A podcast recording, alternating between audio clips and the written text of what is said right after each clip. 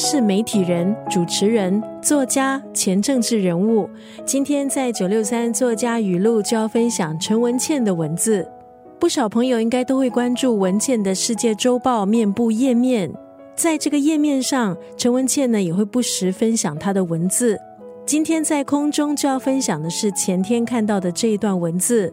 人生要把坏球变好球。我们每个人都会经历大大小小的逆境，说处之泰然，说容易，但是做起来太难。逆境的时候，消沉抱怨在所难免，情绪起伏也是人之常情。但是我们要提醒自己，不要沉浸在这样的情绪中。每一件事情都有多个面向，就好像镜中的影像，不管你是侧看、横看，其实都各有景致。看一件事，如果能够看得够远，你才可以真正理解某些事情你是该在乎还是不在乎，某些事情它的意义到底是什么。今天在空中就要分享这篇短文当中的这段文字：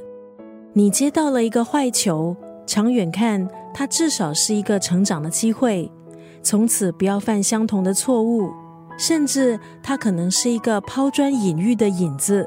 带你反省、修正，走向更有意义的角色。当我们接到坏球的时候，抱怨是人之常情，但是不要忘了成长，想一下自己扮演的角色，把球反转一下，试着修改一下自己的想法，永远向前，把坏球变成好球。今天在963作家语录，丽姨分享的是文茜的世界周报这个面部页面上看到的这一段文字：你接了一个坏球，长远看，它至少是一个成长的机会，从此不要犯相同的错误，甚至它可能是一个抛砖引玉的引子，带你反省、修正，走向更有意义的角色。